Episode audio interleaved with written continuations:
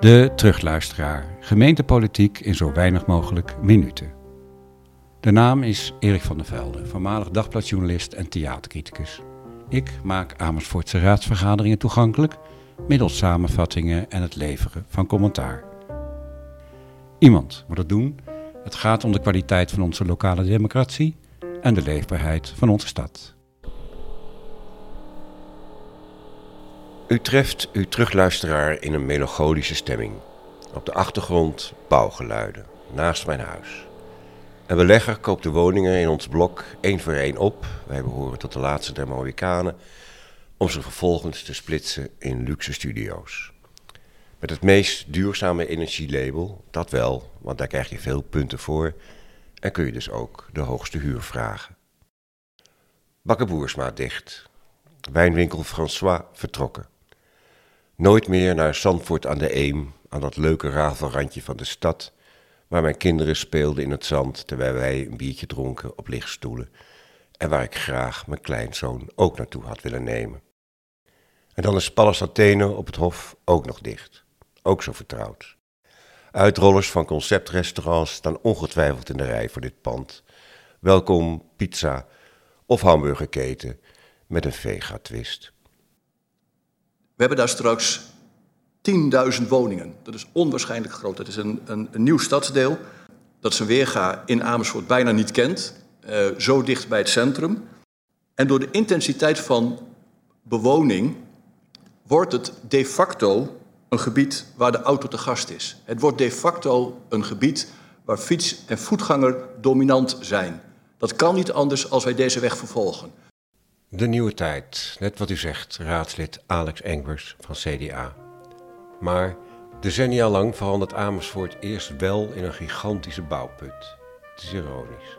Partijen die het hardst roepen dat ze het klimaat en de leefbaarheid zo belangrijk vinden, staan aan het roer van beleid dat het woonplezier voor de huidige bewoners zo'n 20 jaar ernstig gaat verstoren. In deze aflevering de behandeling van het bestemmingsplan De Wagenwerkplaats en een vervolg van de vergadering over de omgevingsanalyse van het plantgebied tussen Spoor en 1. In de vorige aflevering heeft u kunnen horen dat de gemeente hoopt aanspraak te kunnen maken op rijkssubsidies met een sterk terugdringen van de auto. Eerst mijn voelhorens uitsteken bij de insprekers. Dat zijn burgers die tegen de overheid aanlopen of zich zo betrokken voelen bij bepaalde ontwikkelingen dat zij op het publieke podium van de raadzaal hun zorg willen delen.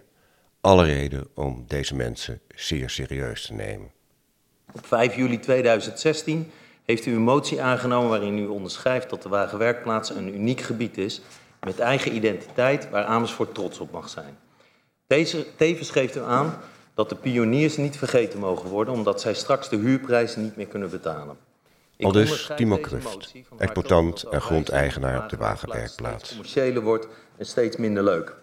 Wij als exploitant hebben niks aan een wagenwerkplaats met alleen kantoorruimtes en het is dus ook in ons belang om de pioniers te behouden.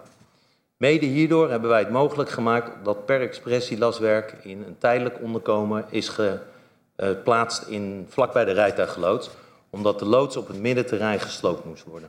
Wij roepen u als raad op niet akkoord te gaan met de mededeling dat de stichting niet tot een plan kan komen, omdat het financieel niet haalbaar is. De stichting heeft aangegeven dat zij de hulp van de gemeente nodig heeft om alle partijen bij elkaar te brengen. Het uitgangspunt voor deze parkeergarage was destijds 340 parkeerplaatsen, maar er is een rekenfout gemaakt en die parkeerplaatsen die passen dus niet. Vertelt een van de bewoners van het duurzame buurtje Soesterhof op de wagenwerkplaats. Om het te laten passen moet het gebouw vele maten groter. Met andere woorden, het masterplan heeft ons allemaal op het verkeerde been gezet. Wilt u de waagwerkplaats daadwerkelijk opzadelen met zo'n groot gebouw dat niet in verhouding staat tot zo'n verfijnd gebied? Hoe goed dan wellicht misschien ook straks vormgegeven, de auto uit de straat, mooi, maar wat leeft het op als daar dit voor in de plaats komt? Wij als maatschappelijke organisatie begrijpen heel goed de opgave die gemeenten hebben in huisvesting en dus in het bouwen van woningen. Wij begrijpen ook dat oorspronkelijk beoogde hoogtes van gebouwen in en rondom de nieuwe stad hierdoor toenemen en dat de HUA, de HU Amersfoort, die 25 meter hoog is, in tegenstelling tot eerdere plannen, ingebouwd zal gaan worden door omliggende hogere gebouwen van 50 en 70 meter. Wat wij echter niet begrijpen is het bouwen van een parkeergarage die 50 meter hoog is op slechts 5 meter afstand van ons gebouw. Zegt Daniel van Wijnbergen, directeur van HU Amersfoort, het rode gebouw aan de Nieuwe Poort. Keuze daarvoor neemt aanzienlijke inval van daglicht weg in onze lokale en verblijfsruimtes. Evenals dat er invloed zal zijn op de luchtkwaliteit in ons gebouw. Wij maken ons zorgen over de invloed daarvan op onze studenten en docenten. Wij hopen nu dat u als gemeenteraad alsnog bereid bent om een aanpassing in het plan aan te laten brengen. Zo gauw het weer het toelaat, zit ik graag op het bankje voor mijn huis. Mijn voortuin is 3,20 meter diep en dat is ideaal. En dat vindt niet alleen ik. Daar is onderzoek naar gedaan door Deense architect en stedenbouwkundige Jan Geel. Hij ontdekte dat mensen in grote steden vaak vereenzamen in een flat. Blijkbaar hebben mensen behoefte aan hybride ruimte, plekken buiten je eigen huis die niet helemaal privé zijn, maar ook niet helemaal openbaar. Betoogt gedragspsycholoog Chantal van der Leest. Omgeving waarin veel afwisseling is in bouwstijl houden onze hersenen prettig bezig, terwijl eenzijdige woon- en kantoorblokken uh, ons vervelen en daardoor piekeren in de hand kunnen werken. Het risico van inbreiding is ook dat het te druk wordt met mensen. Stadspsycholoog Sander van der Ham maakte een mooi rapport, De Stille Stad, over hoe je rustpunten kunt creëren in onder andere het Soesterkwartier. Maar dit lijkt in een diepe la te liggen. Ik woon vlakbij Puntenburg en daar zie ik dan vervolgens nu nog steeds anonieme nieuwe flats verschijnen zonder al te veel groen. Verkeerslawaai maakt ons ziek, terwijl natuurlijke geluiden zoals kabbelend water of kwetterende vogels helpen stress te verminderen. Op dit moment ben ik domweg gelukkig in de Dollardstraat. Maar hoe lang blijft dat zo? Wordt mijn omgeving langzaamaan ziekmakend? En er werd ons groen beloofd en dat we erop vooruit zouden gaan, maar ik zie er niks van terug. De impactanalyse voor het Soesterkwartier dat over alles gaat behalve de Soesterkwartierders. Waar is de menselijkheid? Wat gebeurt er met het dorpse karakter? Zoveel nieuwe bewoners betekent ook zoveel meer verkeer. Niet alleen de auto, maar ook voetgangers en fietsers. De stoepen en de straten zijn nu al zo slecht. Vertelt mevrouw Opscherper, inwoonster van het Soesterkwartier. Deze impactanalyse lijkt voor de gemeente wat is het minimale wat we moeten doen om het er doorheen te krijgen en gaat vooral niet over wat leefbaar is, belangrijk is voor de Soesterkwartierders. Het Eemkwartier, ingeklemd tussen Spoor, Amsterdamse Weg en Eem, biedt straks onderdak aan 3000 nieuwe bewoners. En Zegt de heer Laumans van de stichting Woonklimaat Eemkwartier. Een dynamische 18-uurs-economie. Uit de plannen blijkt dat er voor groen niet of nauwelijks plaats is ingeruimd. Het Eemkwartier wordt, oliemolenhof Zandbak na, helemaal verhard. Uh, nu al blijkt op het Eemplein sprake van een pittige hittestress. De aanwezige bomen kunnen het niet bolwerken. U stelt dat door het verminderen van het aantal auto's per woning het groen zal kunnen vermeerderen. Niets is minder waar. U vermindert het aantal auto's naar 0,2 auto's per woning, maar verband tevens het groen in het Eemkwartier. Je zou verwachten dat de verantwoordelijke wethouders reageren als door een wesp gestoken en onmiddellijk komen met een opsomming waaruit het tegendeel blijkt. Maar nee, de zorg wordt zalvend gedeeld of voor kennisgeving aangenomen. Met name de verkeerstuin, want dat is natuurlijk best een hele ruimte-intensieve uh, uh, functie. Dus gewoon voor de verkeerstuin heb je best wel Wethouder nodig. Astrid Jansen. Uh, het is helaas niet gelukt. Dat betekent dat we nog steeds een opdracht hebben en dat wij ook met NS die opdracht voelen om dit te gaan laten lukken. Dat zorgen dat die functies daar wel komen en dat de verkeerstuin daar wel komt. En dat we zorgen dat per expressie in die laswerkplaats daar wel gaan komen. Er is een inspreker die wel wordt omarmd. Walter Gerritsen van het burgerinitiatief van Ring naar Park. Het merendeel van de, van de Raad ondersteunt onze visie, die ook als richtinggevend voor, voor de mobiliteitsvisie in het coalitieakkoord is opgenomen. Als wij deze visie matchen met het uh, samenbindend raamwerk van langs Emerson Spoor en het Soester Kwartier, zien wij dat hierin weliswaar rekening wordt gehouden met een autoluur stadring van 2 keer 1 strook en 30 km per uur, maar die wel een doorgaand karakter bouwt. We zien dan ook graag aanvullend onderzoek naar de ontsluiting van het Groot Soesterkwartier, waarbij het beperken van doorgaans... Maar hoe verheugd Gert ook is dat de stadsring autoluw gaat worden met een maximumsnelheid van 30 km per uur, hij ziet mogelijkheden tot een verlenging met de Amsterdamse weg. En het burgerinitiatief zou graag als stakeholder bij nader onderzoek worden betrokken is ruimte op bijvoorbeeld de Bunschotenstraat. Dat laten de plaatjes ook zien. We hebben ook een kersenbaan aangelegd die misschien een deel van het verkeer van opvangen. Dus laten we vooral eens kijken hoeveel ruimte er op andere plekken is. En, dan blijft... en Jeroen Bulthuis vindt hij een bevlogen medestrijder voor een transformatie van de Amsterdamse weg tot een knusse dorpstraat. Dit raadslid van GroenLinks praat zich de blaren op de tong om het college tot onderzoek te bewegen. Vooralsnog met een onduidelijke afloop. Ik heb ook het gevoel dat we echt op de goede weg zitten, maar er moet nog wel iets bij. Alex Engbers, CDA. Vooralsnog is de Amsterdamse weg een diepe voor door de stad, een soort Berlijnse muur, zoals al net werd gezegd. En dat kan niet. Er moet een, een perfecte verbinding komen tussen de kop van Isselt en het Soesterkwartier.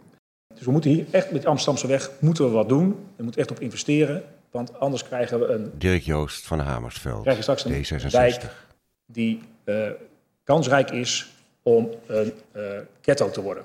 En dat is het allerlaatste, en ik tik het extra aan, dat is het allerlaatste wat we wil. En daar moeten we dus voor waken. En daarom is het goed dat we de discussie nu hebben, om ervoor te zorgen dat, dat, dat die kans gering is. Verbazend, zo niet verbijsterend. Daar begin je toch mee bij het ontwikkelen van een masterplan voor zo'n omvangrijke stadsuitbreiding? Hoe trek je wijken bij elkaar? Eh, in, in het begin, toen, er net, toen, toen het net gepresenteerd werd, volgens mij was het nog vlak voor corona, ergens op de wagenwerkplaats op een. Menno bovenverdieping Amersfoort ergens, 2014. Uh, in zo'n briefjesplaksessie, ook met omwonenden, dat dat, men, dat dat ecoduct voor mensen werd gepresenteerd. Met een prachtig beeld van, ja, eh, niet, niet een klein bruggetje, maar gewoon breed uitgelegd over die Amsterdamse weg heen.